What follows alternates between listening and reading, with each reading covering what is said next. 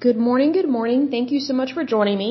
This is the lovely podcast, The Endurance of Labor Laws. I am your lovely host, Leslie Sullivan, and today is episode 49. And today we're going to take a quick look at the Guild of Italian American Actors. But first of all, I want to give a shout out to my lovely listeners. So let me go to my list here and take a look because you guys are awesome.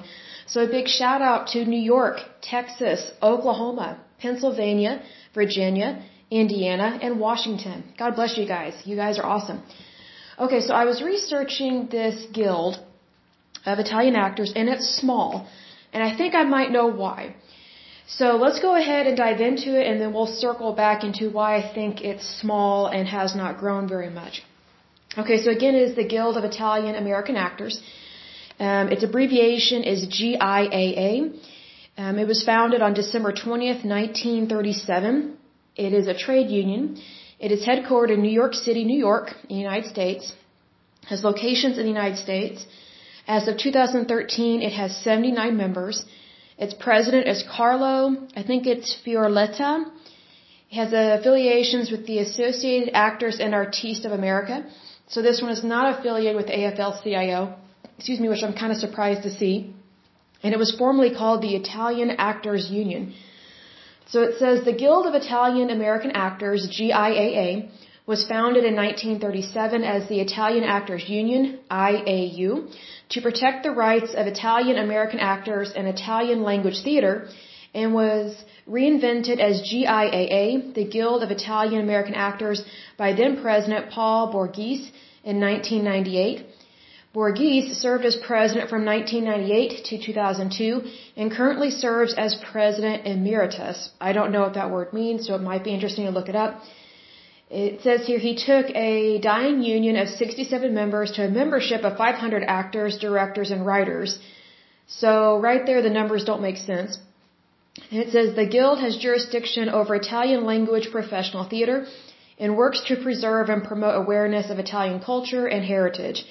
GIAA also provides a casting resource to directors and producers seeking Italian American actors. And it talks about the GIAA Festival of Short Films and Videos. It says GIAA Festival of Short Films and Videos was an annual film festival and award ceremony celebrating successful short films and videos as well as scripts. Winners receive awards including the GIAA Italian American Heritage Award and awards for the Best Actor, Actress, Documentary, and Animation. An Audience Favorite Award was added in 2008. In 2012, the festival was discontinued after five years, and there is no current plan to restart, and I can understand why. There is a little bit of controversy. It says GIAA was barred from marching in the Columbus Day Parade in 2002 because it refused to give to parade organizers a list of members who appeared on The Sopranos. I don't know if that's true about this, but here's the thing. So that's all the that's all the information that is available about this union. Okay, so here's the thing. It its membership drastically dropped. Looks like after 2002. Like it says it really dropped after that, and then their finances greatly dropped. Like as of 2000, uh, their financial records here it dropped from like, I think that's a hundred thousand dollars, their value. It dropped all the way down to almost ten thousand dollars and it has never really recovered. And this has been going on since 2002. So here's the thing. This union, I'm surprised it doesn't have more members, but I'm also surprised that it doesn't. Because if you think about this was founded in 1937. Now I don't know what you know about Italy and their problems and their government. Um, but if you do not know much history about Italy, I would strongly suggest that you that you read up on it because it's kind of sad, especially during the 1920s, 30s, and 40s. Okay, so in the 1930s, I think it's from like 1920. I'm trying to remember the exact date. Somewhere in the early 1920s, a very evil dictator came into power in Italy. His name was, uh, I think it was Benito uh, Mussolini. They just call him Mussolini. He was a very horrible dictator. He was fascist. And from what I read, about him. He was raised um, in a very strict Catholic home. His mother was extremely Catholic. His mother, or sorry, his mother was extremely Catholic. His father was not. He was anti-clerical, so he basically hated the church. And uh, Mussolini was forced to go to a boarding school, and he was forced to go to mass. He did, he did not even want to go, but he was physically forced to go. So what you have to remember is that pre-Vatican II, the Catholic Church was very strict, and um, it still tries to impose itself on people's everyday life, especially within Christianity. But what was really bad was pre-Vatican II which Vatican II happened, I think, in the 1960s or 70s. I think it's the 1960s, but pre-Vatican II. Um, and what I mean by Vatican II is that the Pope at that time, during the 60s or 70s, whenever this happened in the church, the Pope tried to relax the church a little bit, tried to make it so that it was more understanding, it was more understandable, which it hasn't really changed much, but back in those days, pre-Vatican II, the language that was spoken at Catholic churches was Latin. It was not English. So, you know, pre-Vatican II, the church was very strict. Whenever you went to church, it was like nobody really knew what was going on, especially in the United States, um, because it wasn't in English. So everything was in Latin. So it made it very difficult to participate in um, the Mass because, you know, Latin is not our native language. Latin is not the native language of any society except maybe for Rome, back in Greco-Roman times. You know, when you had uh, Roman emperors. Um, so anyway, pre-Vatican II, you had a very strict, um, aggressive Catholic Church. It was not very kind to people. It just was not. It did not allow um, women to get divorced. It didn't allow people to get divorced, even if the woman was being beaten. Um, the Catholic Church has, and some Catholics still have this horrible view, he, even here in Oklahoma, that if you're being beaten, like basically getting the bleep uh, being beaten out of you, um, that the Catholic Church doesn't think you have rights to get divorced. It thinks that you should only be married once, even if that person was cruel to you. And um, that's why we have a problem with annulments, especially in the United States. So the Catholic Church is slowly coming around to the fact that people do divorce and it is their right to divorce. If they don't feel safe being married to someone or if the marriage was not valid, they have every right to divorce. And the church is not God. And I'm not saying that as an atheist or agnostic or fascist or anything of that nature. It's just that the church is not God. God is God. But unfortunately with the Catholic Church and these priests, they tried to make themselves God over everybody and try to dictate how you raise your children, how you name them. And I'll give an example. Um, there's a lady that I know that goes to my mother's church. She's way old. She's way old, but um, she did not like this one priest in their hometown, wherever she was raised, because this priest, if he did not like the name that her parents gave their own children, he would change it on the on the baptismal certificate. He's like, well, I don't like that name, so we're going to call your child this. It's usually after some stupid saint that he thinks is great that no one else cares about. And it's just like, really, you're going to change the name of someone else's child when it's not your baby. You didn't give birth to it. You didn't have sex with this woman. Like, you are not in charge of this family. But unfortunately, that's how priests behave, especially pre-Vatican II. So I'm using that as an example to kind of give you a reason as to why there are some problems in Italy.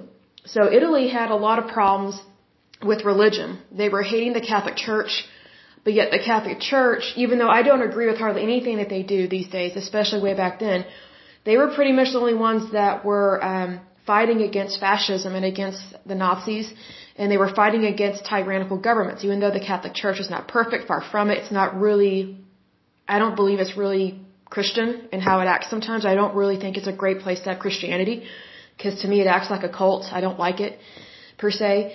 And so, um, but unfortunately, back when Mussolini was being raised, this was the extreme cult-like Catholic Church that was trying to control people's lives. Well, unfortunately, Mussolini had a very uh, anti-clerical, which priests are called clerics. And so his father was very much anti-Catholic Church, anti-Catholicism, anti-cleric. And so because Mussolini did not like how he was being treated at the church, much less the boarding school he was forced to attend, he developed a hatred towards the Catholic Church and towards Christianity. And so he basically, in his heart and his soul, he left the Catholic Church, left Christianity altogether. Like he didn't even just go to a different church, which probably would have been very difficult in Italy at this time because Italy is loaded with Catholic churches. Some of them are very beautiful, very beautiful indeed. And some, some have some very wonderful people that attend there, but there really wasn't a thing as freedom of religion per se. I mean, they can try and say it there was for the 20th century, but um, Italy was just predominantly Catholic. Like when you had, if all you know is Catholicism in your country, then it's going to be very difficult to have, you know, Methodist, Lutheran, you know, all these other different denominations within Christianity. And it wasn't really tolerated in Italy to have different forms of denominations of Christianity. You're either Catholic or you're completely out. You're blacklisted. So being that Mussolini was raised in this very cult-like um, manner, um, he developed a hatred for the Catholic Church, for Christianity, and instead of just practicing a different type of Christianity, he became an atheist.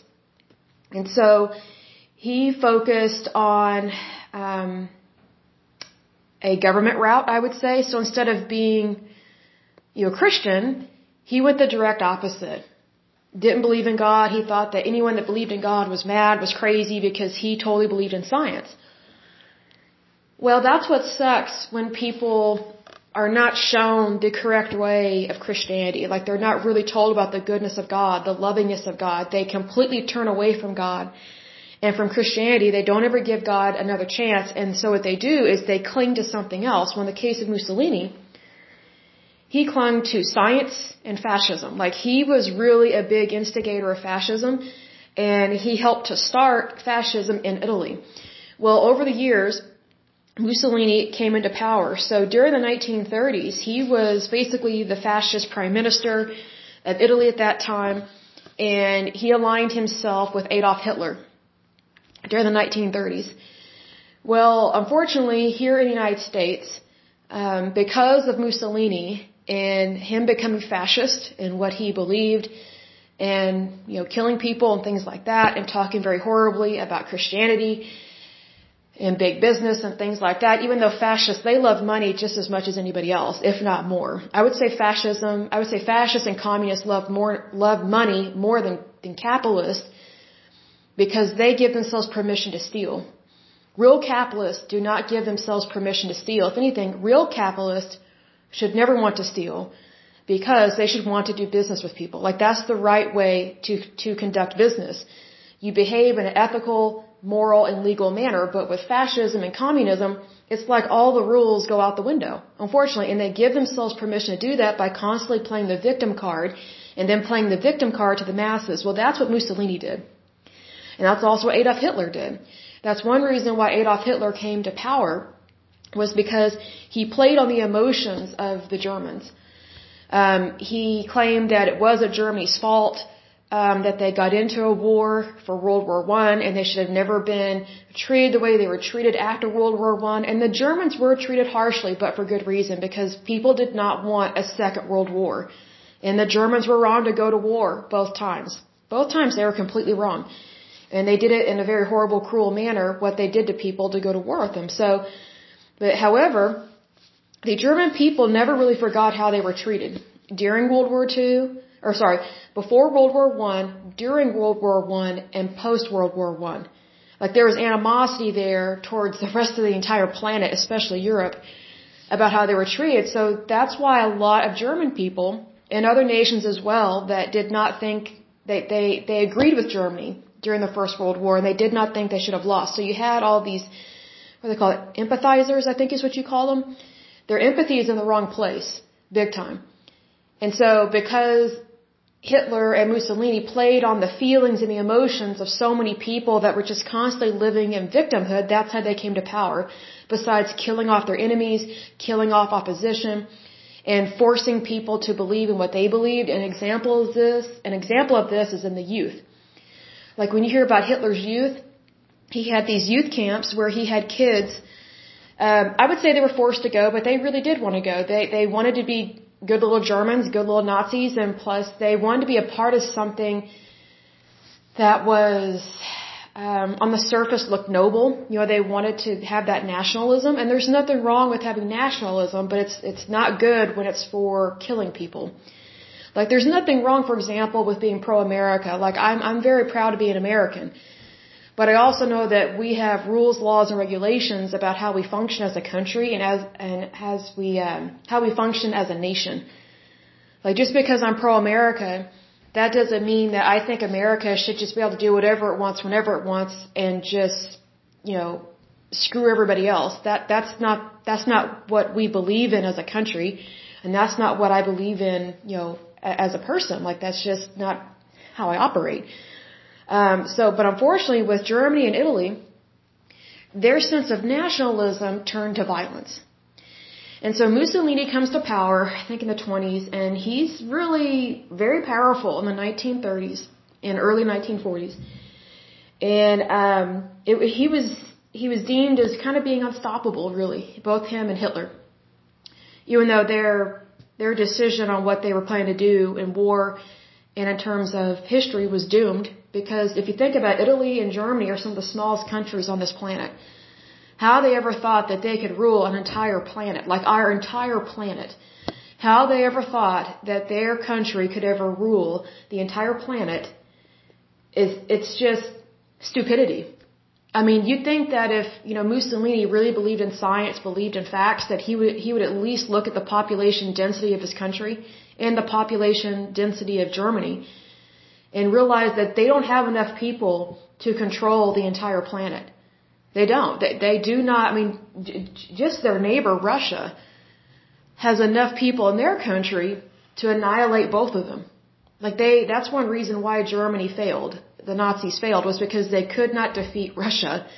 First of all, Russia has way more citizens, way more citizens, and Russia is huge as a country. And then also Russia, its ultimate weapon is the weather. that's the biggest thing that defeated the Nazis. Like they literally froze to death. Um, so one of those things that's not always pleasant to think about. But anyway, my point is this. In regards to the Italian American Actors Guild, I'm not surprised their membership dropped and it never really got to be a large organization because it was founded when Italians were not treated very well in the United States. And I don't agree with how they were treated if they were mistreated, which I'm sure they were. But here's the thing the United States was having to deal with the brewing conflict over in Europe, dealing with um, the beginnings of World War II. And during the 1930s, what you have to remember is that the Nazi Party was going strong and it was growing very rapidly. And Hitler was bumping off competition. Mussolini was bumping off competition.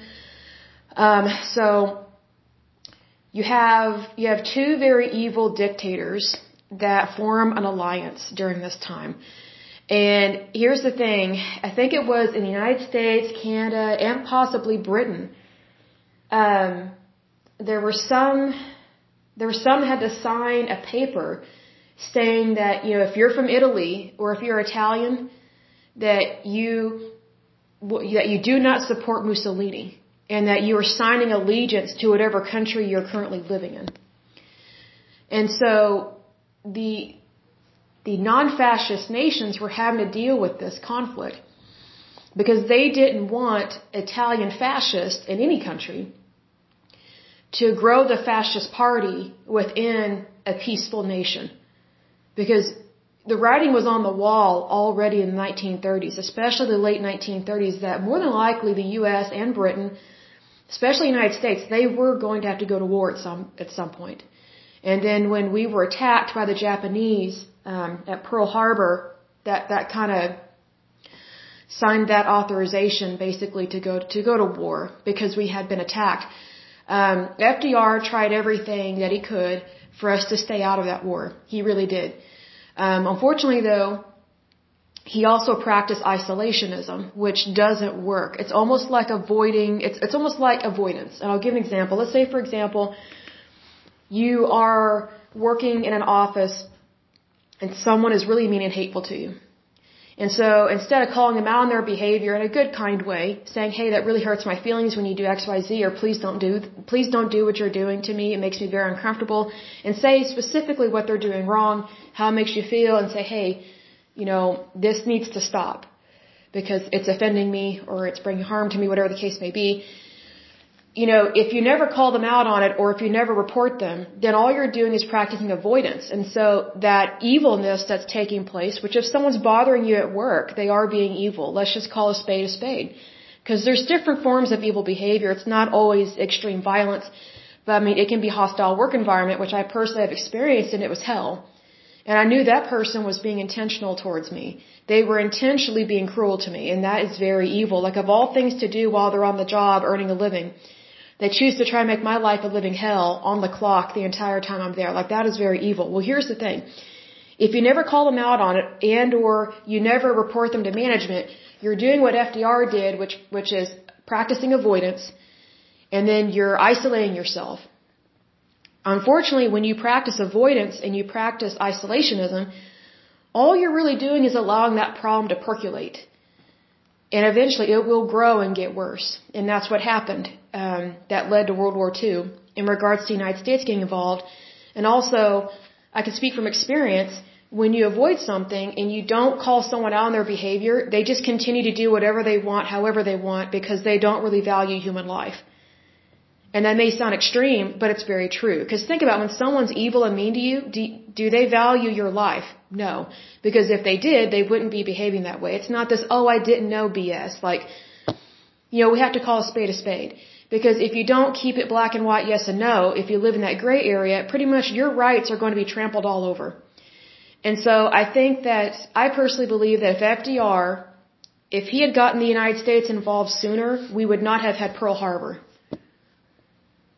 That's my personal opinion. I think he failed as a leader in terms of that situation. And that's my personal opinion, but I think that if you know that there's some kind of evil going on and we have the ability to stop it, if you think about it, we could have stopped those concentration camps back in the 30s. We, we could have stopped all of that. Millions of Jews did not have to die. No one should have died like that, but we could have intervened. And unfortunately, FDR being the Democrat that he was, he was kind of arrogant as well. Uh, he had that problem too. Um, he he did not have this. He didn't have the courage. I don't know how to describe it. He didn't have the courage to stop it from the beginning. Stop the killings and say, "Hey, this is this is our world," meaning as a as a planet and we can't have these kind of killings. And FDR, he really liked the fact that we were already a world superpower at that time, but he just wanted to sit by on the sidelines and just have us make more money, but not actually go help and save people from dying. Because our intelligence people at that time, we knew what was going on over there in Europe. There may have been some hush hush, but we knew what was going on. I mean, we, we didn't know how evil the Nazi doctors were, and how they were torturing and killing people. But we were aware of some things, but we didn't do anything until we were actually attacked. See, that's, it reminds me of this guy I worked with. This is a, a good while ago. Um, he was telling me about one of the reasons why his marriage failed. And I don't know why it came up, but he was telling me about one time. I think it, it I don't know why, but sometimes people just tell me stuff about themselves. I'm just like, where did that come from? But I guess it was one of those things that sometimes people they feel like they need to get something off their chest. So I'm like, okay, you know, whatever the case may be, but you know, just being a kind ear and whatnot. And, and so he told me that one of the reasons why his wife divorced him was because his lack of action and being a good man. I was like, really? He goes, yeah. He goes, but she was right. I, like my mouth just dropped. Like he was siding with his ex-wife on this. He said, now at the time when she said this, you know, I was pretty mad at her. He goes, but when I look back, she's right. And I was like, well, what did she say that really woke you up? That really made you think about this? And he said that his wife told him that you don't do anything to help people unless it personally affects you. And that's wrong. That's lazy. You, you basically don't stand up for what's right until it affects you. You are very selfish. And that's one of the reasons why she left him. And my mouth just dropped, and I thought, wow, that's a wise woman right there. Because I look at it this way, like, you know, say for example, you know, you're you're married to someone. I'm speaking to the women on this, but let's say you're married to a guy, and you know, you, let's say you're walking to your car after a movie or something, and there there's a woman walking to her car as well, and she gets attacked by a guy or whatever, and she's being assaulted. You know, like physically assaulted, like getting punched in the face, she's getting robbed, whatever the case may be, and your husband that you're married to just says, "Oh, let's just keep walking our car. He's not doing anything to us." Now, what would that make you think about him and his character? Not much. If anything, your husband should say, get in the car, here are the keys, stay there, I'm gonna go help this woman. Like immediately, he would just be like, I'm off, I'm gonna go help her. Because she's defenseless. Think about what kind of person FDR was in terms of that analogy. FDR is basically the guy that's walking with his girl. He's got it all. He doesn't need to get involved in this little situation going on in a parking lot after a movie theater. After a movie's over. He sees a woman being hurt, being violated, being assaulted, physically being robbed. The FDR way of handling that would be, it doesn't involve me, I'm going to isolate myself, I'm going to practice avoidance, so that's not my problem, let's just get in the car and go. Now after Pearl Harbor, FDR then was like, we need to do something about this. Then he reacts. But there were many forms and acts of violence before Pearl Harbor happened. Our men did not need to die like that. And I don't know what you guys know about Pearl Harbor, but some of those guys, you know, besides being blown to bits on their ships or whatever, some of them drowned in their ships because they couldn't get out. So when the Japanese uh, bomber pilots, you know, they they were they were suicide bombers basically. Like basically, when they run out of weapons, these Japanese guys, when they run out of weapons in their plane, they use their plane as a, as a weapon. That's no different than what ISIS is doing or was doing. I don't know much about ISIS anymore because I don't hear much about them, but they're still stupid. But anyway, um, so if you were a guy on one of these ships, um, at Pearl Harbor and your ship got attacked, if you if you could not jump off, and if you were inside your ship and your ship went down, you died in there. Like it's been reported that people heard tapping because it was the men, our servicemen that were inside those ships that kept tapping saying, hey, I'm in here, I'm in here, come help me, come get me. But unfortunately, we couldn't get to them in time, or we couldn't get to them at all because of the fires, the flames, the explosions, because we were being attacked. Now, all of that could have been avoided if FDR and Congress, technically, because Congress gets involved in terms of war. But if FDR had not practiced isolationism if he had not practiced avoidance, just think how many people would be alive and well today and would have had families, would have gotten married, you would have had careers, would have done all these things that you and I get to do, but they didn't get to do that.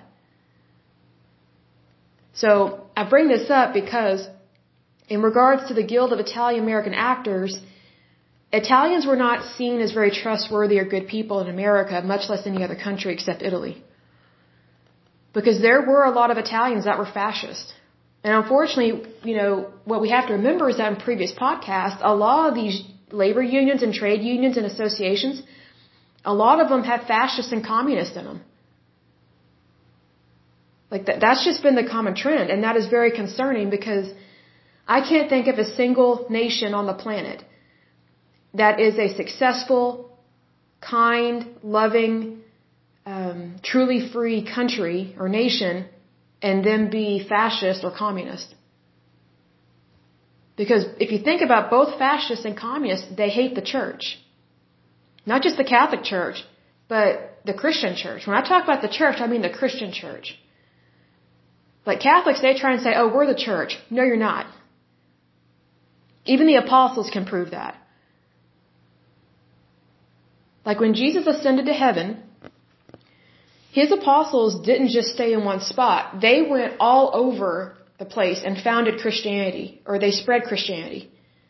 That's why we have all these different forms of Christian. That's one reason I should say. That's one reason why we have all these different types of Christian churches is because of where the apostles ended up. And where they helped to establish Christianity. Like the Catholic Church, its, its HQ is Rome. its HQ is not the entire planet, but that's what it tries to say. And I think that's what really pissed off a lot of people. Was the Catholic Church trying to say, no, it's all about us. And you're going to follow what we do, what we want. It's like, no, we're not doing that. That's not what Christ was about. He wasn't about people losing individuality. He was about them having freedom in Christ. He was about, he was about them having freedom within Christianity. Because we know that, well, just, I can speak for me personally, that when I don't practice my faith, and if I don't believe in my faith, if I don't believe in Christ, then all I am is a slave to the world. And that may sound harsh, but it's the truth, because I have found true freedom in Christ. There is no other freedom that I want. It all comes from my Heavenly Father. But unfortunately, in terms of Catholicism, the Catholic Church tries to make it seem like they are the only ones that provide that freedom. That's not true. They're a cult. All they do is brainwash people. They've been doing it for a long time and they're really good at it. No wonder people have been leaving the Catholic Church because they're sick of it. And a big example of that, I would say, um, would be France. We've talked about that in a previous podcast. Unfortunately, Italy has not left the Catholic Church. I wish it would. But you know, when you've got HQ in Rome, in the Vatican, and that's in your country, it's probably very difficult to, to walk away from something like that. And I understand that, but you know, it's really sad how cruel the Catholic Church can be to people, especially the children. And like, I've met people that are my parents' age, a little bit older, a little bit younger, that they remember going to Catholic Church and how cruel and evil the nuns were to them. It was horrible. It's like those women should have never been nuns. If they can't even be Christ-like, I mean, it's ridiculous. I'm not kidding you. There were some kids that were treated so horribly, beaten and abused, um, demoralized by, by nuns, by priests, by the Catholic Church. So then what do those children do? They rebel. Well, that's what happened with Mussolini. And that's really sad. And then he went the direct opposite of Christianity. He didn't just go to a different church. He went the direct opposite. He denounced his faith altogether. How sad is that? A child denounced his faith. It's, it's sickening. It's horrible. But what you have to remember is that when you have a, a, a particular type of religion that is in extreme control of people's lives, when someone rebels, they rebel against everything. It's not just one little facet. It's against everything. And so, being that we knew that about Mussolini, that's probably why Italians were not treated very well here, much less in the Hollywood industry. Because one reason why people moved out to Hollywood was because they would, they thought they would have true freedom out there. Because they're like, well, we're kind of a, you know, a melting pot of all different kinds and breeds and you know, races and things like that. It, that's just how it was. But Italian American actors, they, they faced a lot of opposition, I imagine, especially in the 1930s and 40s, because Mussolini, I think he was um, executed, I think it was in 45, if, I, if I'm not mistaken, both him and his mistress. Now, what I find interesting is that when I was growing up, our history lesson was, I remember being taught this. I don't remember it from a book, but I remember being taught this by adults, was that he was hanged. Him and his mistress were hanged from a window, from a building. But when I researched online, his his mistress and his and his uh, he, he and his mistress and some others they were shot, and then they were hanged upside down by their feet at a gas station. And there's a picture of them. I don't know if that picture is legit because I I can't tell that it's them because their faces it, it doesn't look good. But um, you know, his mistress was only like 33 or 35 years old, and they started dating when she was in her 20s. Like she was like 21 or something when she started dating him. Like she was such a fool to date a fascist dictator. A fool. She died. She she died because of her actions. I mean, she supposedly she did marry someone else, but then she left him, of course, because she ever since she was a little girl, she was infatuated with Mussolini. I think they were like 28 years apart or something, which is absolutely disgusting. Oh, that's so gross. And he wasn't even good looking. He was like five foot seven, short, squatty, and oh, hideous. He was so ugly. But anyway, um,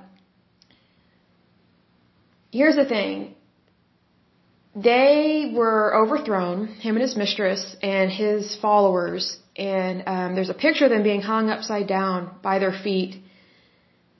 And it's really creepy to see a woman in the 40s, 1940s, to be hung upside down by her feet, and it's obvious that she's dead. And so supposedly what the Amer- not the American people, what the Italian people did was they rounded him and his mistress up and like three or four other people that were, I don't know, part of his group. They were probably leaders or something. I don't know what. Um, but um, not leaders, but they worked for him. And it's because they were trying to flee. Mussolini and his mistress were trying to flee Italy. They were trying to get to Spain, but they were intercepted and they were executed. They were lined up against a wall and shot. And then their bodies were kind of, their, their corpses were taken from place to place and then they were thrown on the ground at this one particular place where the fascist party um, had hung people. The fascist party is very evil, and so is the communist party. It's it's not this great workers' rights, workers' freedom kind of thing. It's not. It's it, it kills people literally. It murders them. So what the Italian people did was they round up Mussolini and his mistress. They shot him, and then uh, and their other people that were with him and um, they threw their corpses on the ground at this one particular place where Mussolini and his fascist group would would execute and murder other people, and so um, the Italian people they spit on their corpses, they kicked them, and they hung them up by their feet, and then they stoned them. They threw stones at their bodies while they were being hung upside down. Now this is what is taking place in like 1944 and 1945 um, so if you can imagine, the founding of this guild was in 1937, and the American public was very much aware that fascism was a problem, and they did not want fascists here in the United States because they didn't want to be anything like fascist Germany. They did not want any part of it. Can you blame them? Because they see the, the terrorizing of this, and that they murder people. So, um, anyway, so then their their bodies go missing. They they finally end up in a trunk, and then um, it doesn't say what happened to his mistress's body, but he was uh, Mussolini was buried in an unmarked grave, supposedly. But anyway, so you have this going on um, at the end of World War II because you know the the, the Axis powers they, they they were losing, they had lost, and Mussolini and his mistress were uh, executed I think two days before Adolf Hitler and his mistress committed suicide. So they see that their time is over. And they kill themselves, Hitler and his mistress.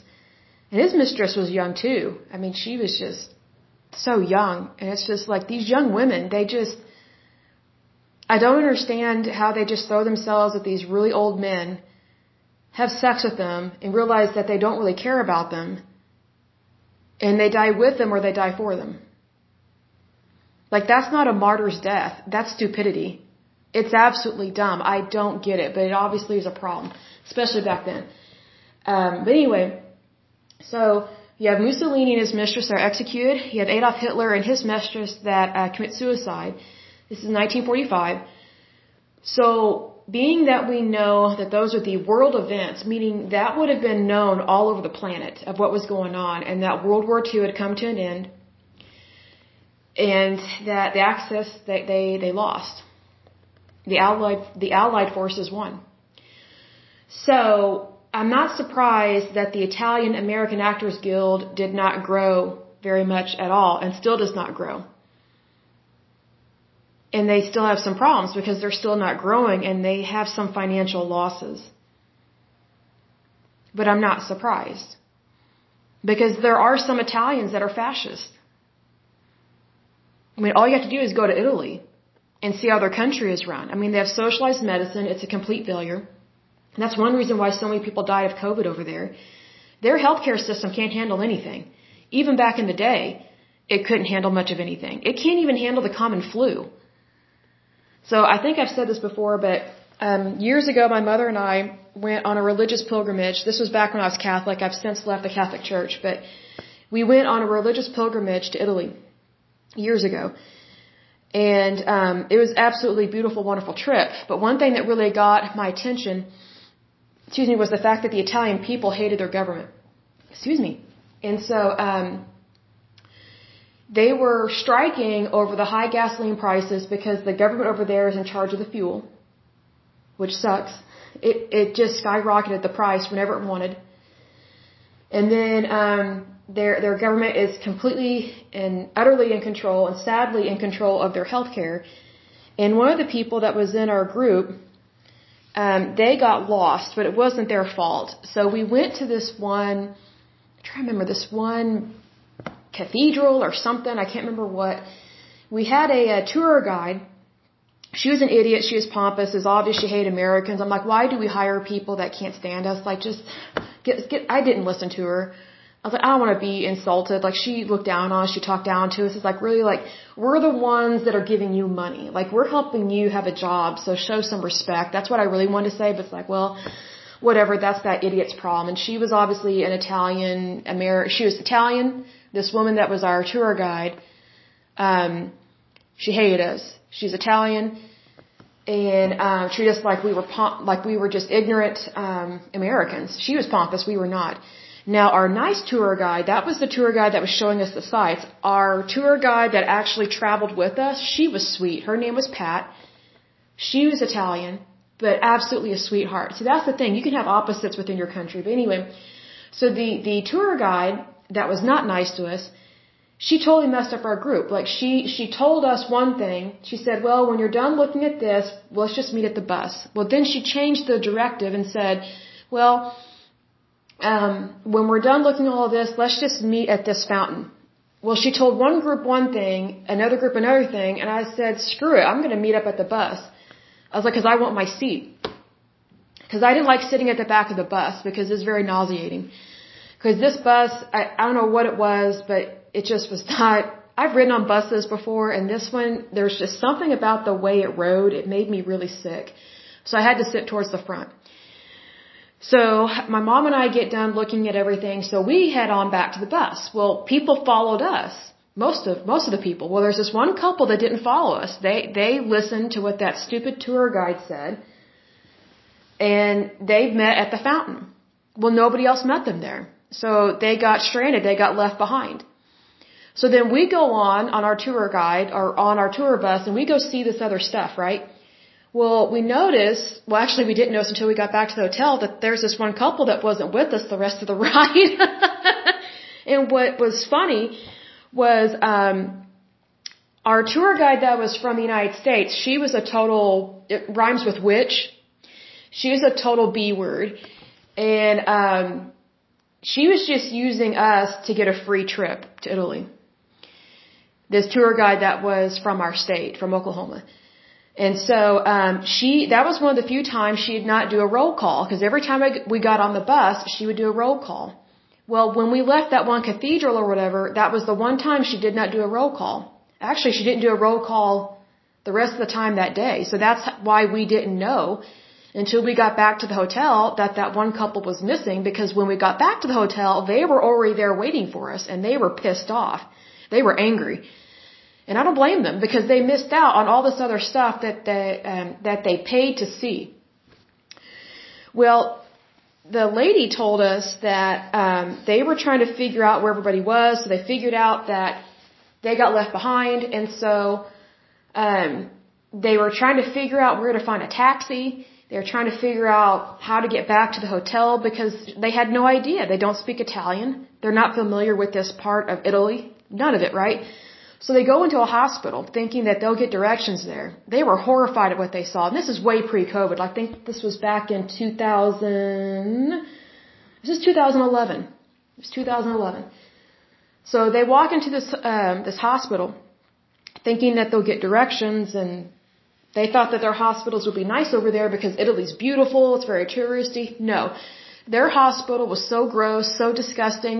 Um, it was socialized medicine, it was chaos, it was not run very well at all. Like they were horrified at what they saw.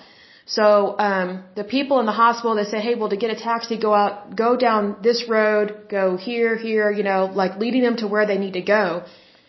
And they told us that you know they did finally get a cab, and the cab driver you know brought them back to the hotel, and she told us that man, if you you do not want to get sick here in Italy, because their hospitals are so horrible. It was shocking what they saw, and it was socialized medicine.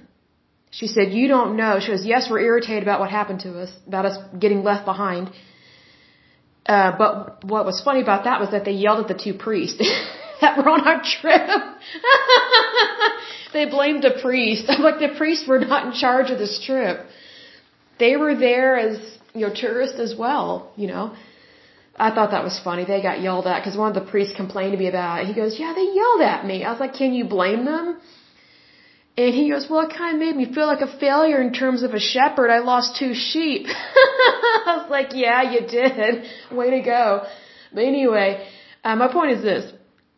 Um, they, uh, Italy has socialized medicine and this couple saw that, you know, they were kind of elderly and they said, man, this is the last place you want to get sick. Don't ever get sick in Italy. They're like, you will probably die here. Like, they're not prepared for anything. It was really weird. And, she and they told us they said, you know, Italy may be beautiful, but their country is so horribly run. It is really bad. So um, I mention that because there really is nothing new with Italy and the problems that it has. I don't think it has a horrible leader like Mussolini anymore because I think the Italian people learned their lesson with that. Um, but they're socialized. They have socialized medicine. They have a socialist re- regime, which is borderline fascist and they're just a very combative people.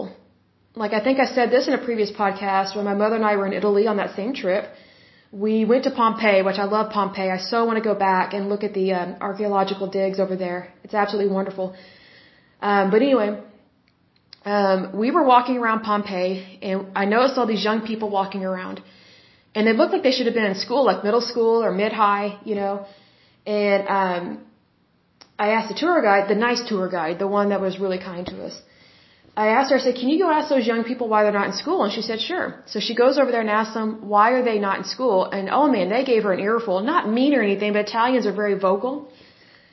And so, uh, that's one reason why I don't date them. Like they can be very good looking, but they're, they're just too combative and I don't like yelling by any means. But anyway, um, and plus Italian men are very bossy. They're almost like Muslim men. Um, but they just dress nicer and they smell better because of the cologne that they wear. but anyway, she goes over to these kids, obviously should have been in school, and they tell her that they're striking. They went on strike. I'm like, what? I was like, they're not in a labor union. I was like, what do you mean striking? And I guess they were mad at the um, the minister of education because she wanted to privatize education over there because the education system in Italy totally sucks. The socialist government had been in charge of their education for years and their their their students were not really able to keep up with the rest of uh, other school systems in Europe, much less the United States, and they were falling behind. And so one thing that the Minister of Education was a woman, what she wanted to do was privatize it. That way it would give parents the opportunity to pick and choose which school they send their kids to. So basically if they don't want their kid to go to a crappy school, they don't they shouldn't be forced to send their kid to a crappy school. Well, unfortunately, the teachers found out about this. They brainwashed the kids and said, no, no, no, you shouldn't want privatization. That's just what America would do. That's capitalism. Capitalists are evil, evil. They only want your money. Don't give in to this. Be Italian. Show your nationalism. Go on strike with us. So these teachers got all these kids to go on strike with them, when in fact these teachers are part of the problem. If anything, the Minister of Education was trying to get these kids a better education so that way they could go to a school where they can actually get a better education and get into better colleges. But because um, these teachers were socialists, possibly fascists. Um, they didn't want change. They just want same old, same old, and at the at the cost of kids not getting the proper education. Now, if that's not selfishness and if that's not greed, I don't know what is. So, my, but my point is this: Italy has come a long way from uh, the Mussolini years, as they call it. But for the purposes of this podcast and what the Italian American Actors Guild went through, I'm not surprised that as of 2013, they only have 73 members. 73. I mean, just think about how many Italians we have here in the United States and then think about how many Italians we have in, in film. There, there's a lot of people that are Italian that are in film. I mean, it's, it just kind of, or actors in general. I mean, it just kind of surprises me that more are not in this guild. Um, but they obviously are not financially stable because their their monies have just plummeted. It, it hasn't done well at all. It just has really dropped extremely. Their financial records, it's been really bad. Um, but anyway, in regards to to this particular um, trade union, it's very sad um, that the numbers are not there because I think that Italian actors probably were not treated very well here in the United States because of what was going on internationally. So that's probably one of the reasons why they founded this guild was to help secure them employment, help secure jobs for them. Um, you know, it's kind of those things that, you know, when World War II hit, um, Germans were treated really horrible um, in the United States. Um, Japanese people were treated really bad in the United States. Italians were treated really bad in the United States. Um, there were even some Polish people that were treated really bad, and people from Czechoslovakia. Like if you had anything that sounded like a German accent or Italian accent, you were treated not very good during World War II and even after World War II, because the United States didn't want fascism or communism here in the United States. So they were I'm not excusing the behavior of the United States in terms of how some of the citizens behaved, but you have to really think about just how evil fascism is and was, especially back then. Because when you have fascism that just runs amok and gets too powerful, it shouldn't have any power actually. Fascism and communism, they should be dethroned immediately all across the board because it almost always ends up killing people and slaughtering them, just the ones that we know of. Uh, slaughtering people, that is. But, um, the United States was fighting for democracy, was fighting for freedom, and they, they wanted to stop the killings that were taking place. And so they did not want to take a chance of these spin-off groups growing and getting numbers in the United States or Canada or other places as well. Because what's interesting is that fascists, they love freedom too. And they love money as well. So where do they go? They go to very rich countries like the United States. And then they recruit. So that's one reason why um, groups like this, I would imagine, guilds like this for the Italian American actors, I imagine that's probably why they didn't grow very much and why they have just plummeted in numbers as well as in their financial assets. Um, so that's kind of concerning, but I understand why. But I think that, you know, if they want to grow, my idea would be to just say, you know, that you're not fascist and you're not and that you're not communist and that you don't practice that. Like focus on your heritage. Like the Italian people are very much a beautiful people. They have a great heritage that goes way, way further back than just World War II, World War One. I. I mean, the Italian people, I mean, th- there are Italian scientists, philosophers, um, physicists, chemists, physicians. I mean, there's, there's so many things that Italians have done for our world. So I think to only focus on one little bad part of their history as a nation and as a nationality is completely wrong to do that. Um, I think we've come far enough away from World War II and from the 1930s that that I don't think that when you think of Italians that you immediately think of Mussolini per se. Um, I think that if you've just recently studied something, you might think of it, but I think it's important for people to move on and to seek something better. And I think the way that this particular trade union can grow is if it would contact every Italian actor that's, you know, in LA, New York, you know, the, the two big cities there, and just invite them. Invite them to join the union, invite them to join the association or whatever, but really make it clear what your directive is because it's not clear from their website what the directive is. Um, I think it needs to be reformulated. And I think one of the problems is that, see, sometimes Italians, they just like to argue, but they don't really like to get anything done. That's one reason why I don't date Italian men. Um, they're very good looking, very attractive. Some can be very sexy, but they they just like to argue all the time. I can't stand that. It's like when are you gonna shut your mouth and actually get to work and like get things done? Like I just I just don't get it. It's it's just too combative, and it just raises my blood pressure. I don't like, and I'm young, and I don't like feeling like that. Like it raises my heart rate. I'm like I don't like being around that, and that's not very healthy to be around people that yell all the time. But I do think that in terms of this particular guild and association, or trade union actually, um, that they need to kind of reformulate if they want to grow members, grow their numbers, um, and have better financial assets, stronger financial assets, a stronger por- portfolio, as they say, is to regroup and reformulate. You know, what what is your intention? What is your what what are the causes that you support? You know, what do you want to see happen? Because at this point, I don't really see where they're actually doing anything to promote themselves or to promote the right things. And that's, that's, that, that's just a problem. I don't, I don't know how else to describe it, but if people don't know what you stand for, especially when it comes to organizations like this, they're not going to join you. And you know, I bet one of the excuses, if they were to reach out to me and say, well, there aren't that many Italian American actors, I gotta call BS. I gotta call the bull card on that because there are a lot of Italian American actors. There are a lot. But I think that this trade union has failed. To me, they get an F because they have failed. I don't think there's necessarily discrepancies per se. Um, I just think that they probably have a bad habit of just arguing too much because that's how the Italian people are. I mean, and we saw that with their young people when my mom and I were over there in 2011. Like, when I was their age, you know, like middle school, high school, or mid high is what we called it when it was like ninth and 10th grade, I didn't even know who the superintendent was in my area, but these kids knew who the minister of education was in their country. But I guarantee you their teachers made them aware of it and brainwashed them. See, that's that's concerning to me.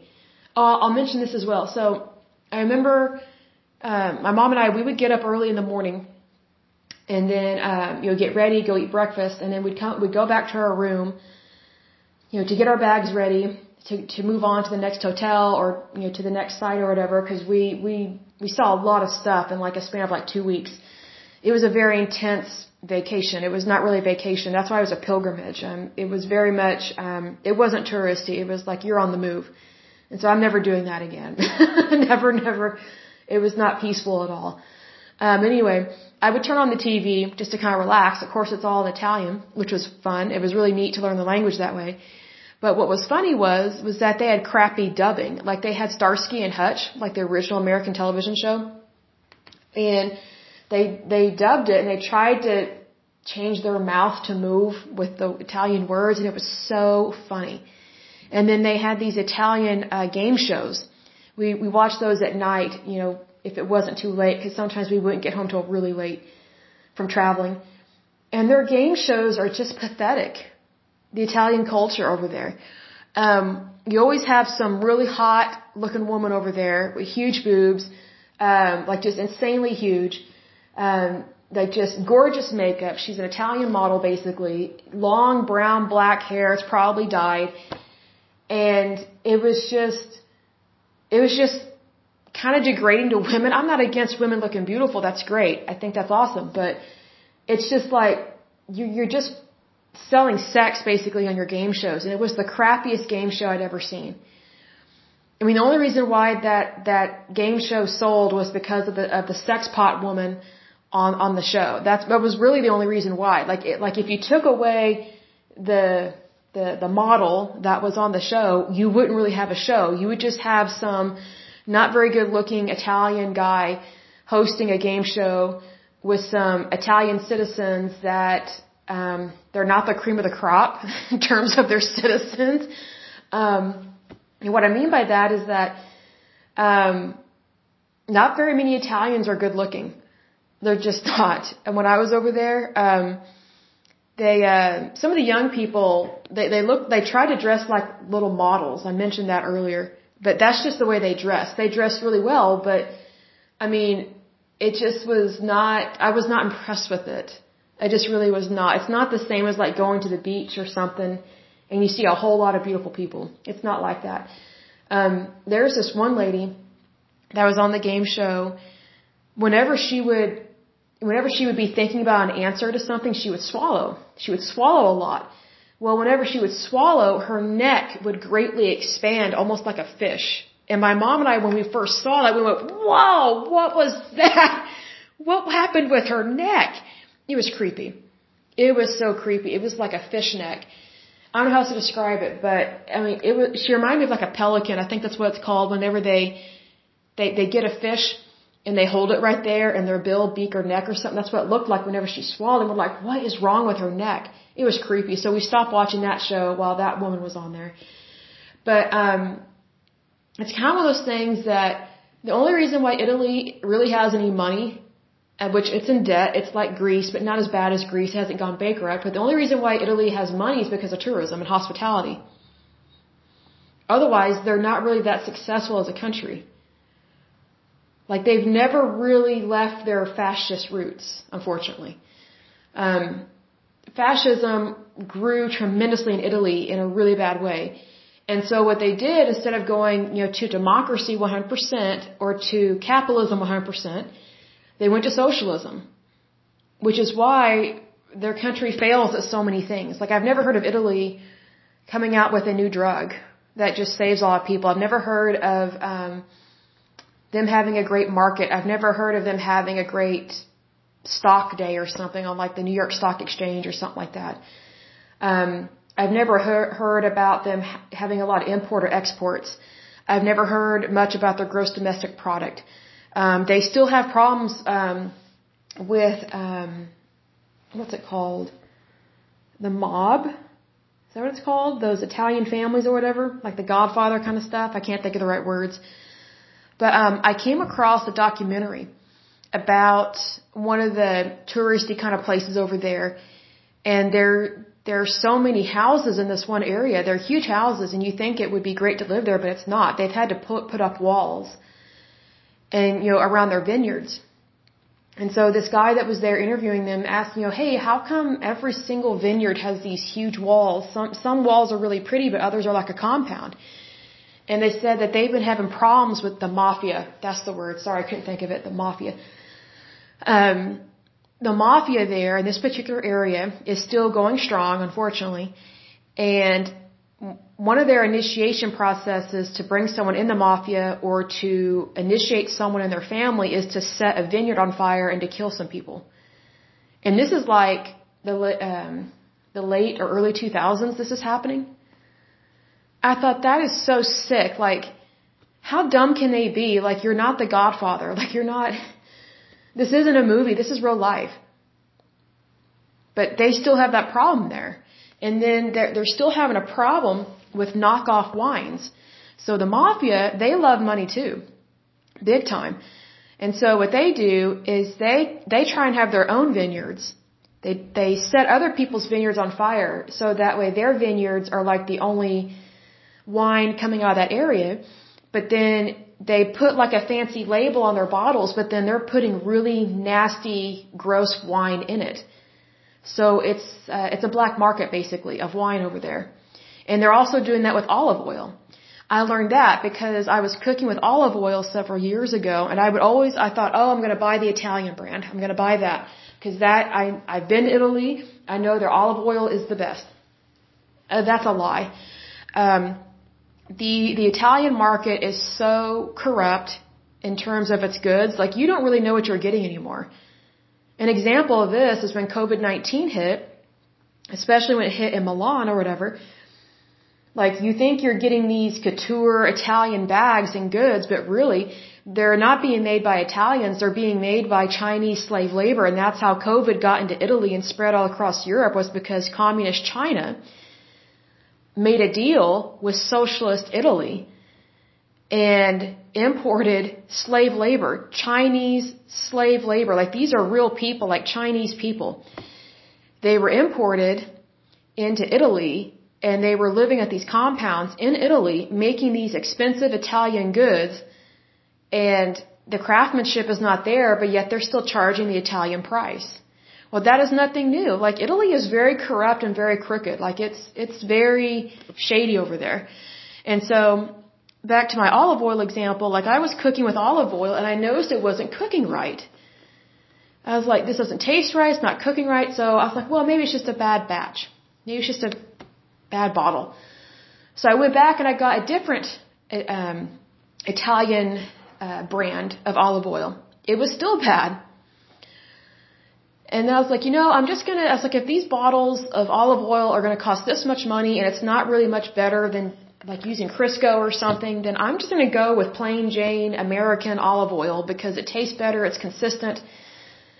You know, sorry it's not non-GMO, but whatever, you know. And then olive oil tasted normal. My cooking oil tasted normal when I just went with an American brand. And that was very sad to me. Then I find out you know, later in this Italian documentary that there is a black market on wine and olive oil. And that who knows what they're putting in some of this stuff because it's not, um, what's the, what's the word? Not investigate. Uh, what's the right word?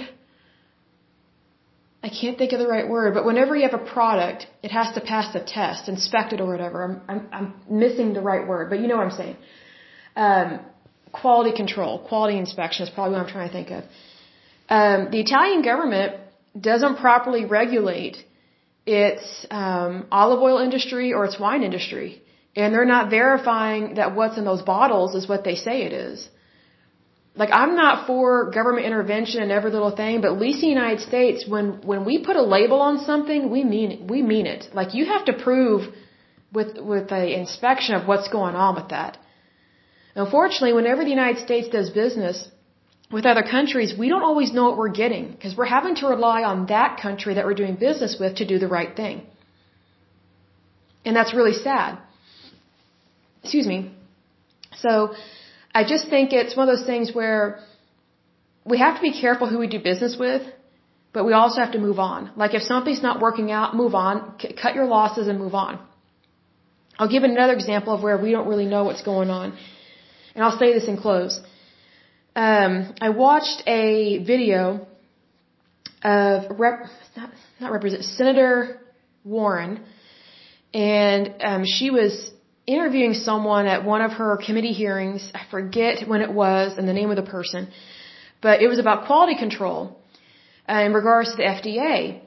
And um, she mentioned that I can't remember what year this was from, but whenever this was taken, whenever this was going on, this committee hearing, um, at that time, the United States, um, 40% of our generics were being manufactured in India. And unfortunately, India can be a very dirty place, unfortunately. And I don't mean that negatively, it's just that they don't practice the same safety mechanisms, mechanisms that we do. And she brought up some really good points.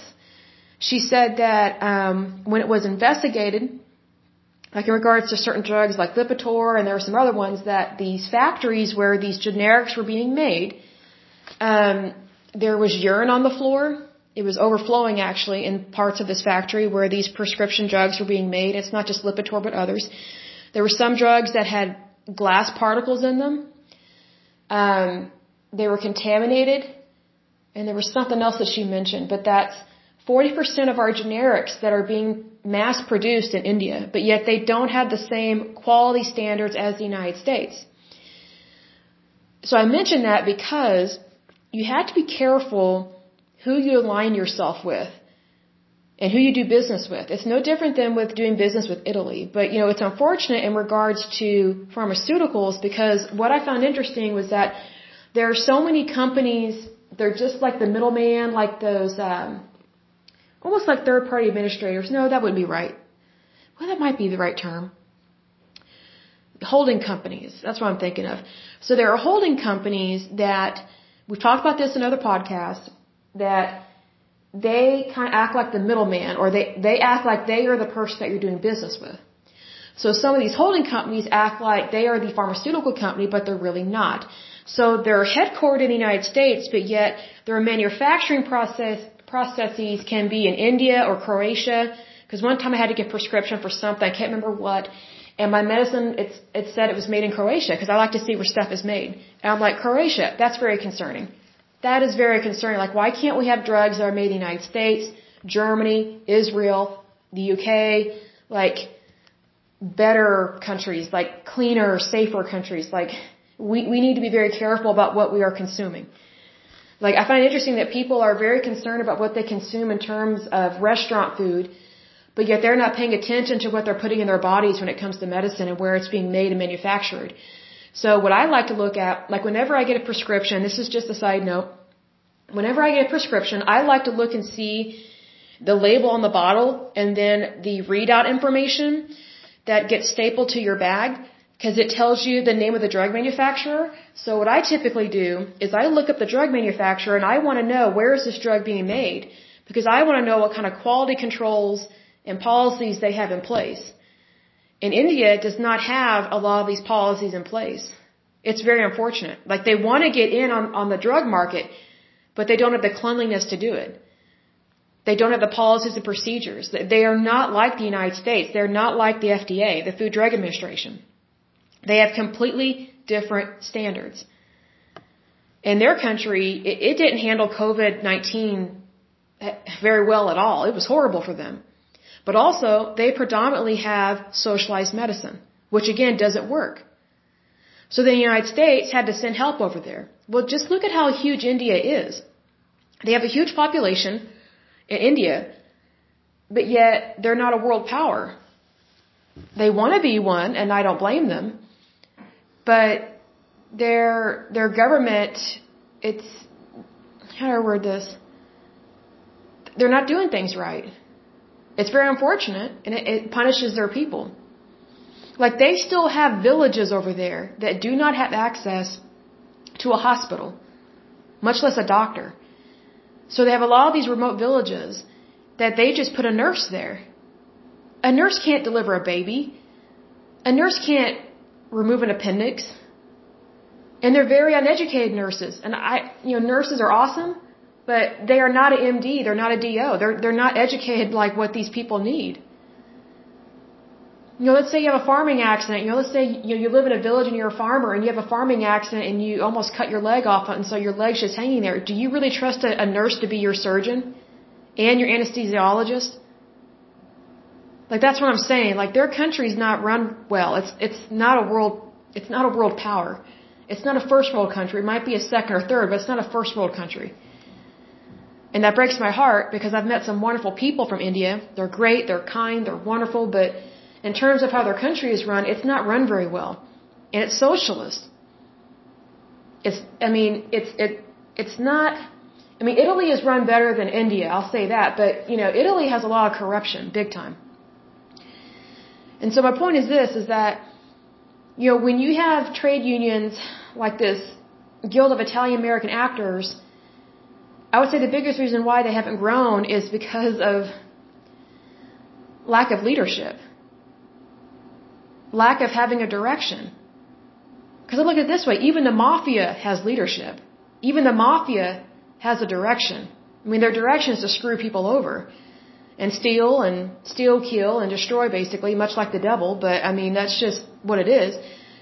But I mean, I think sometimes we Americans, we really, we really put on our rose tinted glasses and think, oh, Italy is so beautiful, the architecture, like it reminds me of that stupid idiot girl I worked with at this one office she loved to brag about how she did some of her studies over there in Italy. I was like, yeah, you were there as a tourist and you're there as a student.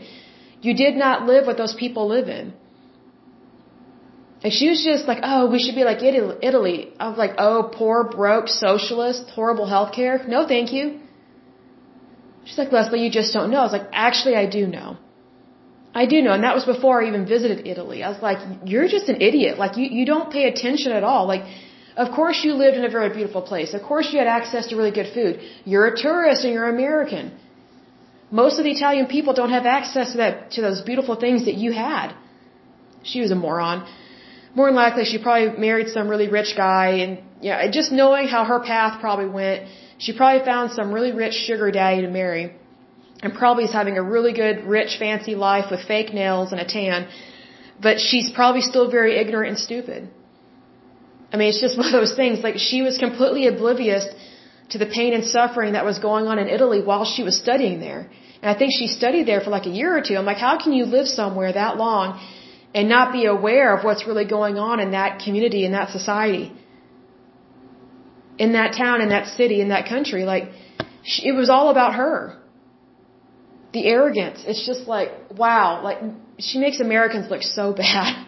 so stupid, so foolish. But anyway, um, my point is this in regards to this is that I really think that this trade union has not grown because it lacks leadership, it lacks initiative, and also they they really need to change how they operate. And also they need to work on letting go letting go of the past and move to the future. Because I think they missed a golden opportunity because when I look at their numbers in terms of you know like their their membership I would think that they would have been able to recruit a lot of people in the 30s and 40s, but in a different way. My idea would have been, yes, we're Italian Americans, but we're pro-America. We're not for Mussolini, and this should be an opportunity to say, hey, we stand with you, America. We are Americans. We have a right to work here, and we love America. That's what they should have done, but I don't see any evidence of that. And I think, unfortunately, the reason why is because fascism and communism infiltrates, and sometimes you have fascists and communists that start these trade unions. It's almost like having the mob start a parent teachers association. It's it's like. It's like having the mafia start the parent teacher association. It just doesn't work well at all. But anyway, this is a long podcast, um, but I will go ahead and end it. We, we discussed a lot for sure. But let's see what the next one's going to be. The next one will be the Bakery, Confectionery, Tobacco Workers, and Grain Millers International or International Union, known as BCTGM. So let me take a look at that one. That one was started in 1886. This is really interesting, their emblem. I really love that. So, but anyway, um, I will go ahead and let you guys go. But until next time, I pray that you're happy, healthy, and whole, and that you have a wonderful day and a wonderful week. Thank you so much. Bye bye.